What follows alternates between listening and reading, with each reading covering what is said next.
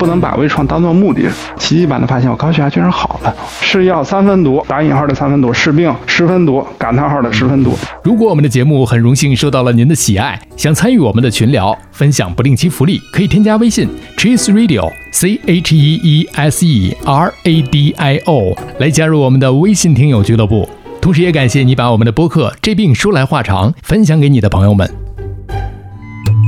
哪儿不舒服别慌张，毕竟人吃五谷杂粮。你哪儿不舒服别紧张，来听医生怎么讲。内外妇儿科研临床，药剂检验和影像。没事儿就别胡思乱想，人生还有下半场。这病说来话长，但是也好讲。这病说来话长。欢迎收听，我是阿汤。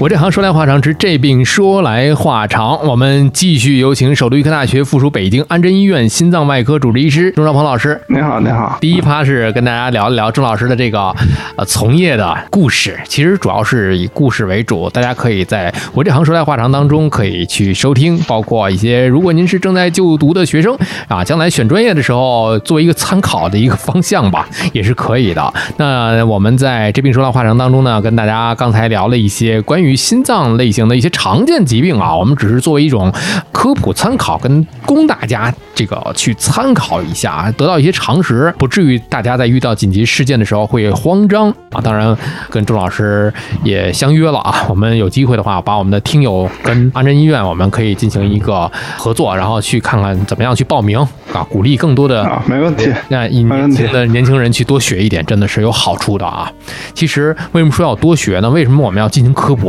是因为现在很多的人，其实不管老的少的吧，可能都会对于心脏的疾病有一定的误解，所以这些误解呢，我们专门是啊，跟钟老师把这一趴跟大家聊一聊。比方说啊，就心脏病，很多人觉得是不是大多数都是有家族史？呃，心脏病很多确实有家族史，包括我们的这个先天性心脏病，它有很明显的这个家族倾向。嗯，包括冠心病也是有这种很明显的家族史，就拿冠心病。是最最常见的这种心脏类的疾病来说的话，呃，之前就救治过一个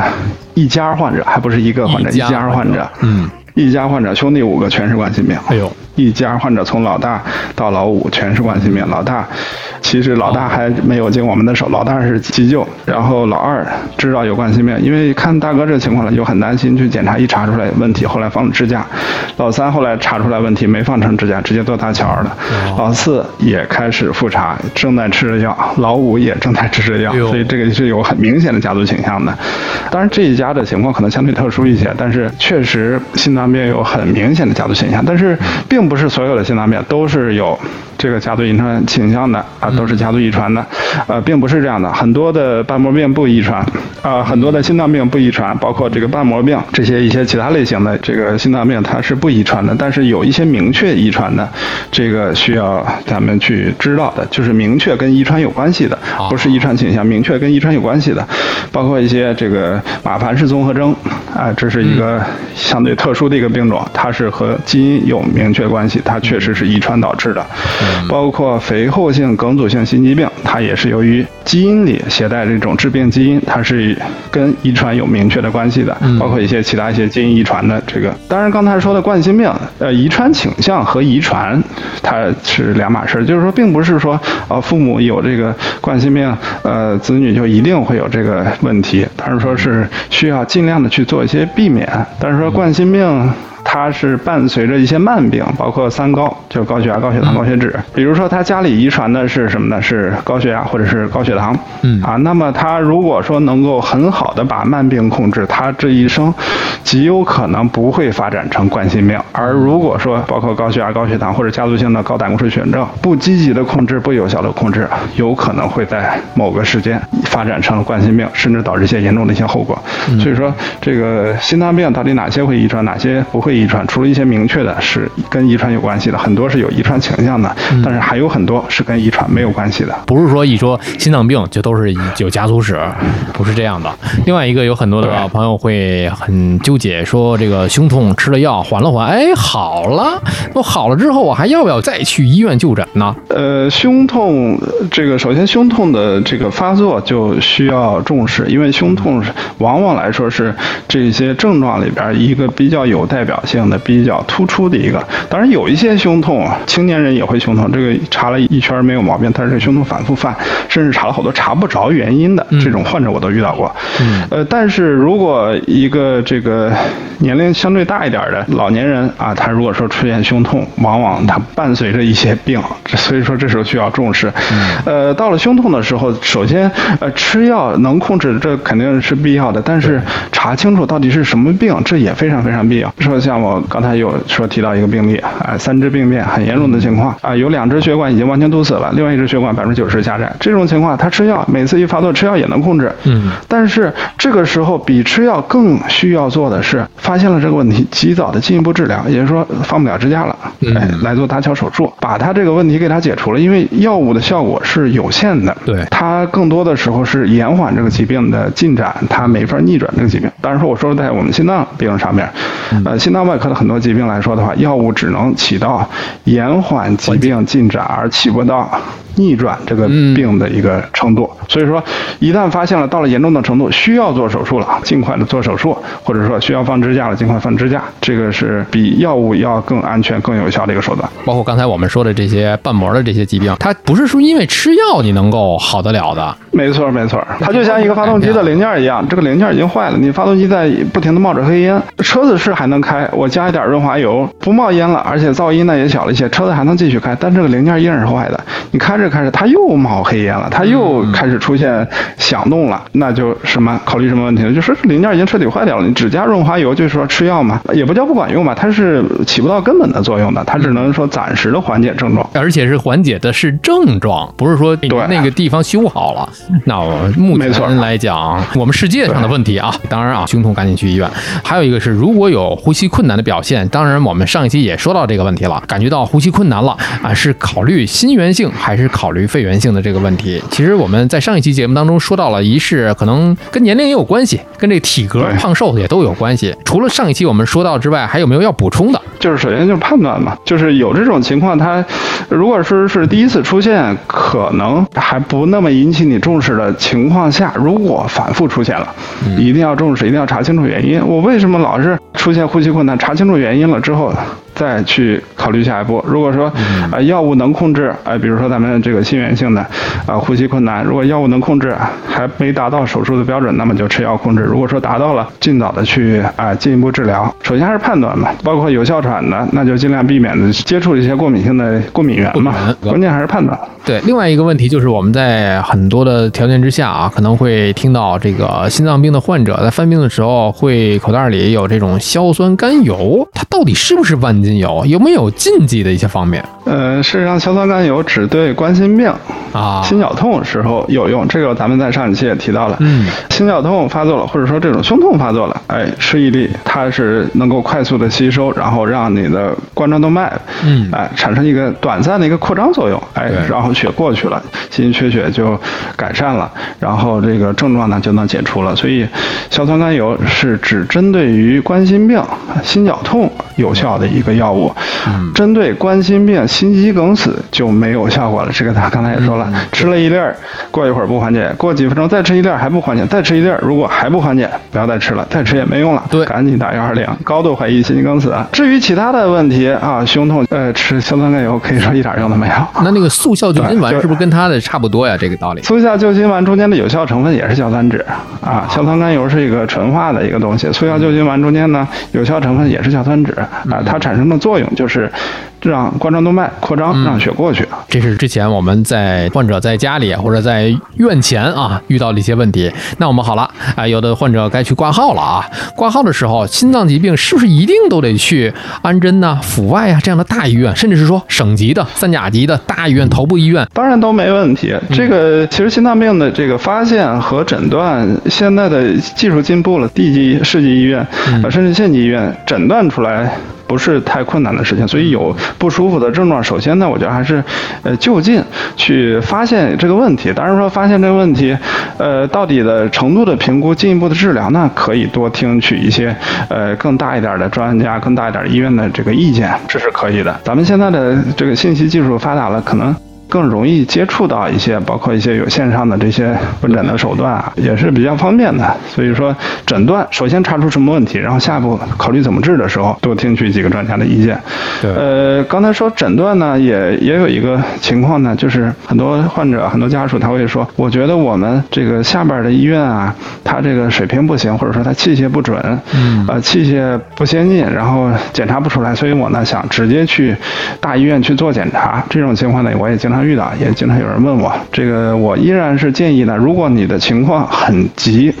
啊，不能等，很着急，可以考虑在生命体征稳定的情况下呢，先在当地医院把问题查清楚了，对，能治，很着急在当地治，不要在路上耽误了时间，然后影响救治。如果说他情况呢还算平稳，是可以考虑去大一点的医院去救治。但是说有条件呢，在下边医院先把问题给查清楚啊，能治就在下边治，如果不能治，哎，去更上级的医院。这个呢是我们大多数人都采取的一个策略。多说一句啊，因为很多的这个在北京寻医问药的这些挂号的这些患者挺不容易的啊，要挤破头。你像北京的这些个全国头部医院啊，协和呀、安贞呐、阜外呀等等等等吧，一上来不见得先挂一个大主任的号啊、专家号，其实可以先挂一个普通号，先去做一些检查。等检查拿了之后，哎，然后再去有的放矢的找医生的专业领域。没错，没错，就是说开检查这个是你你直接挂一个，比如说很贵的专家号或者是特需号，检查当时又做不出来，所以你挂了这个号之后，然后去做完了检查，那回头再找不着这个专家了，所以这钱等于说白花了嘛。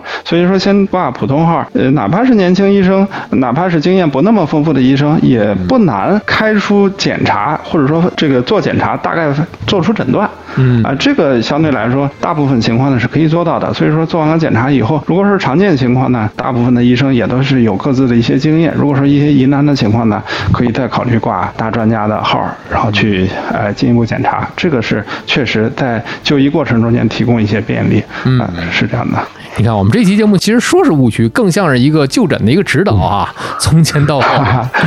那你看啊，到了医院之后，见到了医生，挂了号了啊，去开一些个检查了。那为什么我做了心电图之后啊，这个所有的波段都是非常的正常？那医生还说啊，你去验个血吧。啊，就是为什么还要要验血呢？呃，心电图只是诸多检查中间的一种检查。心电图确实可以发现一些问题，但是打几个比方吧，第一个，比如说心律失常啊，心律失常是通过心电图做出诊断的一个最最主要的一类疾病。但是心律失常有一些是发作性的，比如说房颤，正常的时候这个心率是正常的心率，但是我突然发作的时候，这个房颤啊，心跳特别快，跟打鼓似的，一百多次。我去医院一检查了以后，人说我没有房颤，说我正常的，为啥？因为这房颤是阵发性的。我去医院那会儿。又变成正常心率了，但是我在家可能发作了几个小时。对，这是一个。所以说心电图正常不代表没有病，这是第一个。第二个是咱刚才也说到的比较常见的病，心肌缺血，呃，就是冠心病。冠心病它在活动了以后，它会出现心绞痛和心肌缺血，可能心电图上它有改变。在没有活动的时候，这心电图也有可能是接近正常的一个状态。所以说，这个很多疾病的诊断，它是需要好多的一些检查，包括一些抽血的检查，包括一些这个进一步。的一些影像检查这些，所以就能理解了为什么医生给你不仅是心电图啊，有的时候还要去验血，检查不出来还要背一个 Holter 啊，这个都是必要性的。这是说到了就诊之后的一个检查。那说到了心脏外科，心脏外科的手术啊，如果是开放性手术的话，是不是都得需要切断几根肋骨啊？呃，肋骨一般来说不用切断，咱们这个最最常用的这个手术入路是正中正中切口，它是把胸骨中间打开。现在也有一些这个微创是，就是我们做越来越多的一些微创手术，是通过肋间的切口。这样肋间的切口呢，只是把两根肋骨中间的肋间隙给它撑开，然后。从这个相对更小的一个创伤的，这样不用伤胸骨，然后可以这个也能达到这个手术的一个入路的操作这样的一个切口。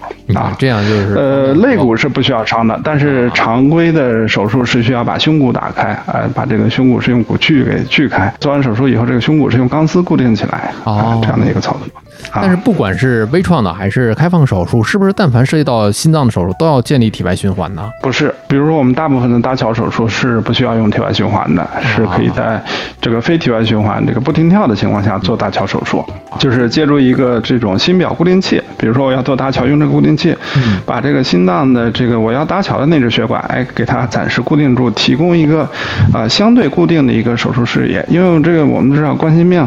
呃，它的血管由于这个狭窄了以后，这血管非常的细，上面切一个很小的口，然后用很细的线，这个线的话大概只有头发丝的大概是四分之一那么细的一根线，然后再做上面缝合，然后把血管吻合到这个冠状动脉上，一然后这样一圈要缝十二到十六针这样的一个操作，所以说操作的非常非常精细。借助这个心表固定器呢，把我要搭桥的这支血管呢给它固定起来，然后呢，这个心脏呢同时在跳动，哎，同时做这个搭桥手术，这样的话对心脏整体影响小一些。这是搭桥手术，是这个现在来说可以不用体外循环了。还有很多的病以前需要用外科手术来做，现在可以通过介入的办法，包括一些介入的瓣膜，包括一些介入的封堵，包括咱们这个主动脉瓣有了一个严重的钙化和狭窄，一些包括关闭不全，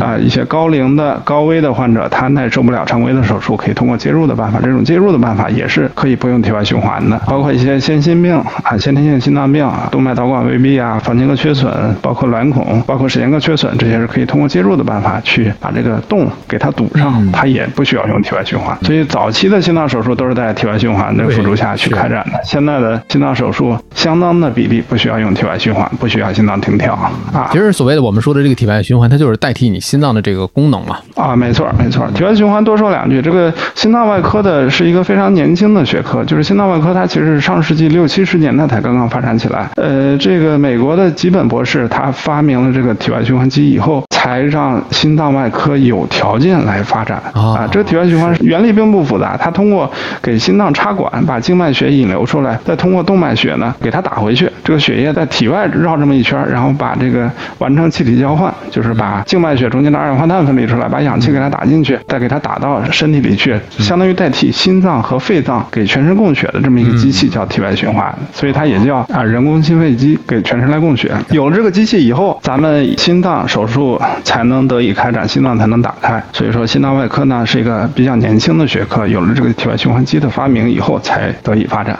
呃，现在呢，这个技术进步了，认识也提高了，所以这个很多的手术呢又不需要体外循环机了。具体的疾病还得具体的一些分析，是不是得体外循环，哪些是可以介入，哪些是这个还是做常规手术。多说一句，微创其实大家可能普通人理解的就是这个切口大。和小，当然了啊，这里面它的意义不仅仅是这样，包括我们是不是破坏它的这个肌肉的这个组织，包括它的这个术式啊，手术的一种方式，不是说一定是小口，那就一定是微创。那有的手术可能骨科的手术啊，背后我们可能要两侧，这得是六个口，加一块其实也不短啊。这就是大家的一个手术的一个概念。那说到了这个微创手术了啊，就是是不是现在的微创可以代替大部？分的开放性手术了，并不是微创手术，呃，技术进步了，能做的越来越多了，但是大部分的手术还是在常规的这个手段下去做的。其实我们心脏外科，我是在微创心脏外科，我们科的大概是三分之二左右的手术依然是采用常规的手段。哦，呃，所以说微创它并不是一个，呃，我的理解啊，微创不是一个目的，不能把微创当做目的去考虑。就是说我要去做这个手术，我要做微创，那么微创就。一定比常规好，哎，并不是这样，微创它是手段，它是我们追求的手段。微创可以带来更小的创伤、更快的恢复。那么，那么你想过微创它会带来一些哪些不好的吗？嗯，微创在心脏外科领域，当然其他科的领域不再讨论，只在心脏外科领域讨论。微创也是有它的一些局限性，甚至一些弊端。哦，这个弊端呢，包括就是首先，外科医生有句话，通俗的话叫，一台手术你能做好显露是成功的一半儿。嗯，首先你得能看得很清楚，然后对对这情况判断非常准确，看得很清楚，你才能。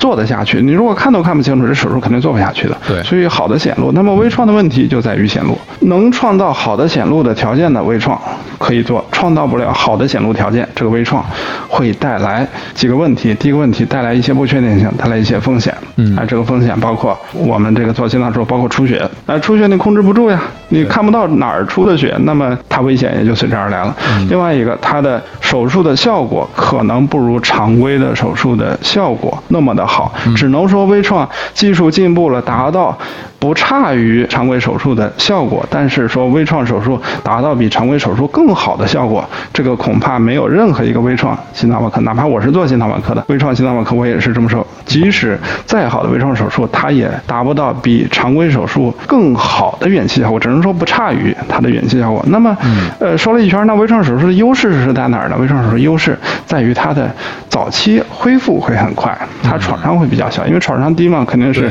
恢复会比较快。是啊，这是它的优势。综合判断，如果说这个情况呢属于一个比较适合做微创，它的远期效果微创也能达到非常非常好，那么谁愿意做大口啊？对吧？我们也愿意做小口，做微创的手段。如果说这个情况比较复杂了，而过度追求于微创，那么这是对患者不是最优化的一个选择，因为它带来的一些不确定性会影响到他的住院期间的这个我们叫为数期死亡率，也会影响到他远期的治疗效果。那么我们就不建议做微创。所以说，微创并不能完全代替常规的手术。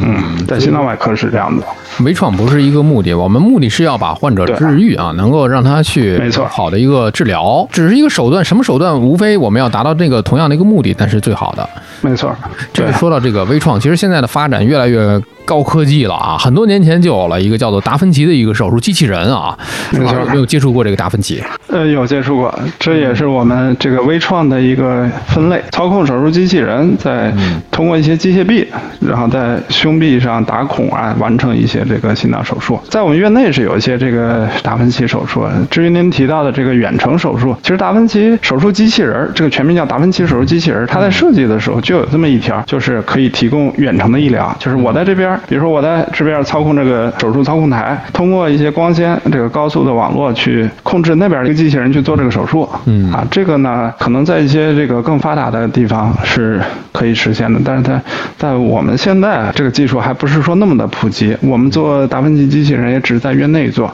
呃，通过机器人的远程的医疗，目前来说还不是特别普及啊。由于在院内是当场，就是同一个手术间，对就是用这个机器人来做啊，这个对，他这个手臂。主刀医生在台下，然后操控着台上的机器人去做，然后主刀医生呢不用上台。最主要的意义在院内做的是什么呢？它主要突出的优势呢几个方面，第一个手臂不会抖，人手是有生理性抖动的，但是这个机械臂呢，它是可以完全消除这种生理性抖动的，这是一个。另外一个就是内镜的非常清晰，它这个内镜除了机械臂要伸进去，还要把这个镜头伸进去，这个镜头可以把局部放大，最多放大十倍，看得非常非常清楚，整个细节是看得非常非常清楚。早期的机器人呢还看不清楚这种层次感，就是说没有这种三 D 效果，远近关系啊判断这个还相对差一些，嗯这是一个问题。还有一个问题呢，就是机械臂啊这个回馈感很差，比如我手去操作的时候，我我我碰到什么东西，它是有一个回馈感，而这个很细微的回馈感对外科医生非常非常重要，所以外科医生手一定要非常非常敏感，非常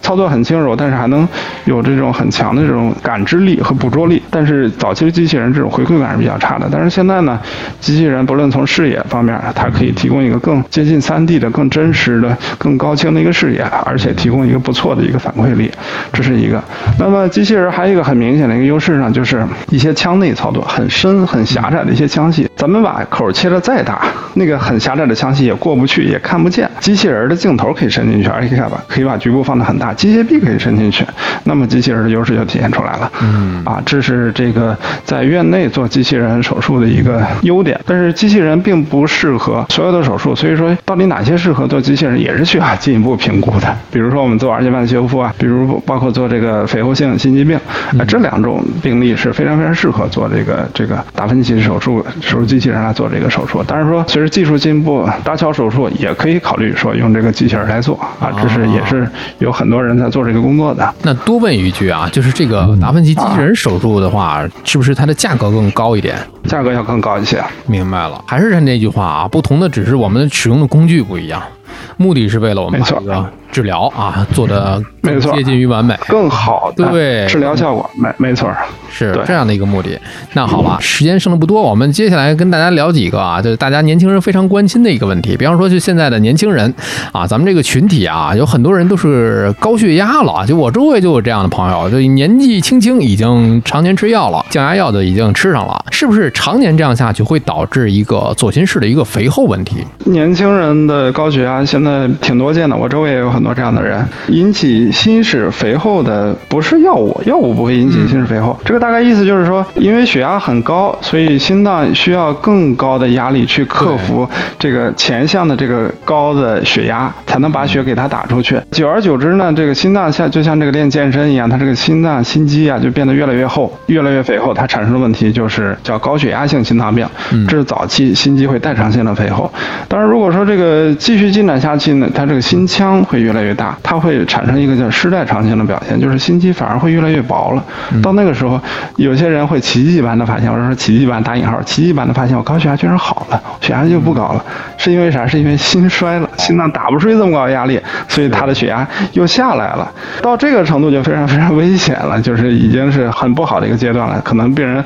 他会出现一些失代偿的一些表现，一些心衰的表现。那么再回到咱之前一个阶段，就是说心室肥厚的时候，高血压如果说长期不控制，它就会产生心室肥厚。那么就是说吃高血压药，这个药物的副作用和高血压本身，这个可能也是好多人关心的问题。我的一句通俗的话，就是总是跟病人会这么回答：都说是药三分毒，我反问他一句：是病十分毒。当然说现在药物这些包括高血压的一些药物，它的副作用相对来说，呃是比较轻微的，多数来说是可以接受的。甚至好多人常年吃高血压药，没有明显的副作用吧。但是如果这个长期的高血压它不控制，它继续发展下去，它会产生一些很严重的问题。这些严重的问题，咱都知道，包括冠心病啊，冠心病高血压是一个明显的因素，还有一个这个也非常危险的。主动脉夹层哦啊，咱们今天讲冠心病比较多，但是讲主动脉夹层比较少，包括动脉瘤。长期的高血压就像什么，这个水压很高之后，让这个水管给代偿性的扩张了，一扩张了以后，这个水管的管壁呢就变薄了，越薄。它这个地方就越容易破，一旦破了之后，破了一半儿，它就产生夹层了，就是血流，它把这个主动脉壁啊给撕开了，顺着这个血流一直把这个主动脉壁给它撕开了，就靠一点外膜给它连着，这叫主动脉夹层。更严重的情况就是主动脉瘤直接破了。血管啪一下直接破了，这种主管道的破裂谁也救不了。只要发生在院外，甚至发生在院内，一旦主动脉瘤急性破裂，没有抢救过来的可能性。包括这个夹层动脉瘤也是有破的可能性，因为夹层动脉瘤血管已经它的主动脉壁已经撕裂的，只靠一点外膜在连着。如果说这个病人他已经住院了，他还没上手术台，他主动脉夹层破裂了，也是没有什么抢救的办法。只有说这个病人哎拉上手术台了，或者说已经开胸了，哎胸已经打开了，这时候再破裂还有可能能抢救过来。在还没进入手术室，这时候主动脉瘤破裂，你赶紧再麻醉、再开胸，都可能已经晚了。所以一旦这种主动脉瘤或者夹层动脉瘤破裂了以后，是非常非常凶险的，人瞬间生命就消失了，瞬间就消失了。所以这一切都是高血压的很明显的危害啊！这还表现在心脏方面，表现在神经系统，包括脑子也会产生动脉瘤，包括一些脑出血啊，这都是一些高血压的危害。所以再回到咱们刚才说一个话题，这就是扩展的有点多了。回到之前一个话题，高血压药有没有副作用？有副作用，但是非常非常的轻微。是药三分毒，打引号的三分毒；是病十分毒，感叹号的十分毒。前两题说过一个啊，两害取其轻啊，只能是这么着来选择了。你不吃药的话，这真的是十分危险啊，不止毒了，又毒又危险啊。对，哎呀，没错。是关于这个，之前我们在心内科的时候跟翁老师也是聊过这个高血压的这个问题啊。如果有兴趣的话，可以回听。当然了，我们之后如果有时间的话，今后后再跟钟老师再详细的聊一聊高血压的问题，其实是挺常见的一个社会性的没错。最后还有一个问题，我们之前在一些个脱口秀的这个演出当中啊，看到有一个演员，他经常是被人误以为是装了起搏器的一个人工心脏。就这里面有一个问题，就是人工心脏和起搏器它其实是不一样的，就是换上人工心脏不一样，是不是就没有脉搏和心跳了呢？完全不一样。首先咱解释一下，这个起搏器、人工心脏的哪个是啥？咱们心脏来说，这个其实也是按病种，也可以分为那么几类。第一个，心脏的正常工作呢，是依靠心电，这个电就像这个房间里的电线一样，它控制你的这个。心脏有节律的收缩是靠这个心电来传导，这是一套系统。嗯，给心脏这个供血，就是咱刚讲的冠状动脉。嗯，因为这些心肌细胞要工作、要收缩、要工作，它是通过冠状动脉来供血，这是一套系统。嗯，还有呢，心脏里边的这个瓣膜呢，就像心脏里边的阀门啊，它也是一套系统。所以这是整个的一套心脏工作的一个系统。那么起搏器是替代了哪个系统呢？替代了心电系统，就是说它由于种种原因，它心电传导不下去了啊，依靠这个。起搏器给它通上电，让你的这个心脏能够有节律的收缩，还是靠这个起搏器来实现。那么人工心脏是什么呢？人工心脏完全的这几套系统都没了，就是心脏可能都没了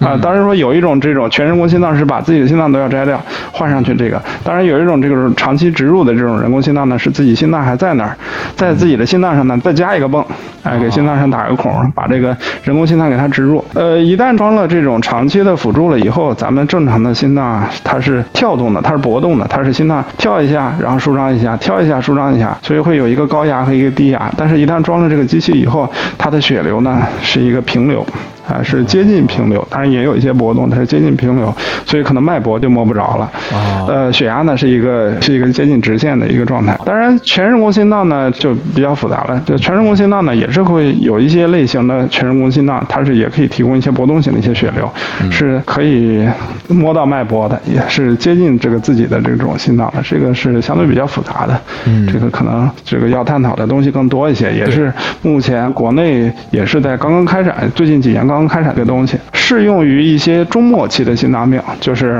不论是哪种问题，它到了中末期，常规的办法、常规的药物、常规的手术治疗已经解决不了了，才可以考虑这种人工心脏或者考虑心脏移植这么一个手段。这样大家就明白了，这个人工心脏跟起搏器，它并不是一回事儿。对，完全不是一回事儿。人工心脏，因为我看当时这个脱口秀的时候，这个脱口秀的这个演员他是每天要换几次电池的，就是他的有一个外挂的一个东西要换电池。多数来说是处于一个过渡阶段，就是说人工心脏它也是有一系列的问题，所以人工心脏的植入以后的平均生存期其实并不会很长。所以很多人想，那么我有心脏病，但我心脏病不是很严重，我直接装这个人工心脏行不行？不行，千万别这样。能手术的时候能。能常规手术的还是常规手术，常规手术解决不了了，呃，生命危在旦夕了，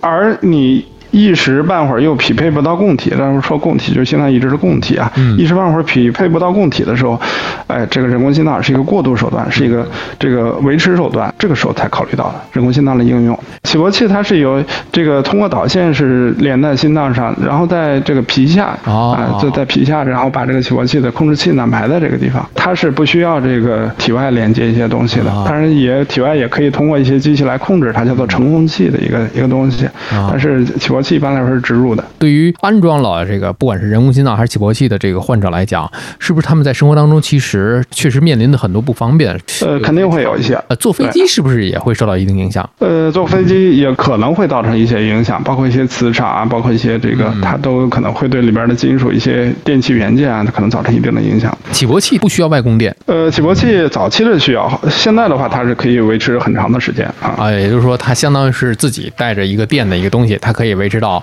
对，比如说我拆除或者怎么样的，可以维持很长时间。对，嗯，临时起搏器我们心脏外科是比较常用，因为心脏外科在手术后的早期是需要一些临时起搏器帮助，到出院的时候这个临时起搏器可以拆掉的。最后，周老师还有没有要分享的一些？呃，你想补充的一些个大家面临的误区？其实，在心脏外科呢，是关键还是观念和认识上的。嗯首先呢，第一个说心脏，大家想心脏还能做手术啊？呃，心脏确实是能做手术，但是心脏外科呢，属于一个咱们讲这个这个外科，呃，心外科是什么呢？是外科王冠上的明珠啊。当然，我们是这个外科里边是会有这么一句话，就是 心脏。呃之前有个央视有个纪录片叫《手术两百年》，心脏是最后一个打开的脏器啊，哦最后才打开的脏器。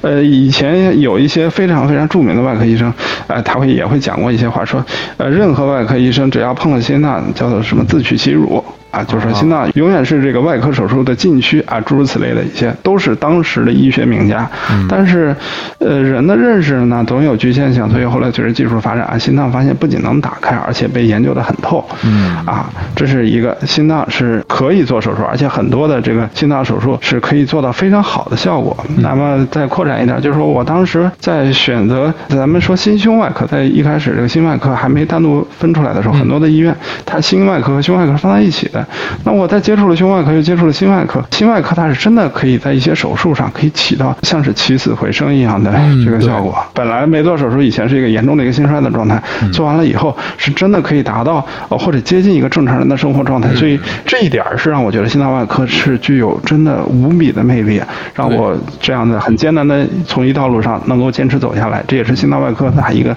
独有的一个一个魅力、一个艺术性在里边。对，非常非常强烈的这种成就感，尤其是一些复杂的一些情况，哎，做完了以后是可以达到很好的一些效果。所以说，这是大家对心脏外科手术、对开胸啊，包括微创、包括心脏手术，天然有一些这个抗拒性和一些恐惧心理，这个呢当然是可以理解的。但是现在技术进步了，选择一些大的中心，选择像安贞医院、像阜外医院，包括一些大型的省级的中心做心脏手术，已经到了一个很成熟的一个技术，大部分常规手术成功率可以达到九十八、九十九以上。所以说这个呢，如果说需要到了需要手术的一个阶段，问几个医生，每个医生都说你这肯定需要手术了，那么我觉得大概率可能真的需要手术了。到了这个程度，选一家比较靠谱的中心去做这个手术是很必要的啊，这是一个。呃，至于一些具体的一些这个各种疾病的这些一些专业性的东西，咱们刚才在节目里边也提到了，嗯这个呢是非常细化，而且信息量是很大的，所以当然说咱们能学到一些相对简单一些的、易于接受的，在生活中确实有帮助的一些信息呢，能帮助到自己，能帮助到周围的人，这个呢当然固然是很好，但是如果说确实有这个问题呢，及早的就医，对这个也是这个很重要的。我给大家的这个建议呢，主要就这两点。嗯，你看啊，钟老师刚才还扣了一下题啊，在虽然在很艰难的这个学医过程当中，但是最后在心外能够有大大的成就感和魅力，这个也是扣到了我们第一期我这行这个播客当中啊，讲了一些个郑老师的求学、从医在临床上的林林总总的一些故事，大家有兴趣可以去搜索去听一听。包括我们这一期的播客在 show notes 当中也会把啊郑老师的这个社交媒体账号铺上来，没问题，郑老师也是今后如果有时间的话，我们经常来做客啊，跟大家去交流。可能大家会在留言区有一些个问题，我来截图给郑老师，或者是郑老师有时间的话，也可以再登录我们的这个博客平台，可以跟大家一起来互动交流。有一点好，这个平台它发不了私信啊，只能在评论区啊，就大家都能看得到。嗯，这这挺好的。然后一条评论的话，被好多人可以看到，然后大家可以互相借鉴，更没错还，更透明，所以我们的这个立场是更中立啊，更客观一些。所以也是感谢钟老师能够抽出来这么两个多小时的时间，将近三个小时的时间，跟我们来一起分享了这么多 啊，您您客气，您客气，也感感谢唐老师也提供这么一个机会，让大家去接触啊，认识到这个我们相对偏小众、偏冷门的，也不能叫冷门吧，偏小众的一个科室和一些比较特殊，反倒是很特殊、很常见的一些情况，哎、对大家都能认识到，哎、对呃这也是我的一个机会，一个荣幸。哎呦呦不不敢说，这是我们能够跟 安真的钟老师一起来聊，哎呀，这是我们播客的荣幸啊！希望大家知道啊，这大家科普归科普，希望确实能帮助大家。对对对，呃如果真是有困难的话，希望能够借我们的这些个知识，能够给大家一些个方向上的一些选择吧。那我们感谢钟老师，好，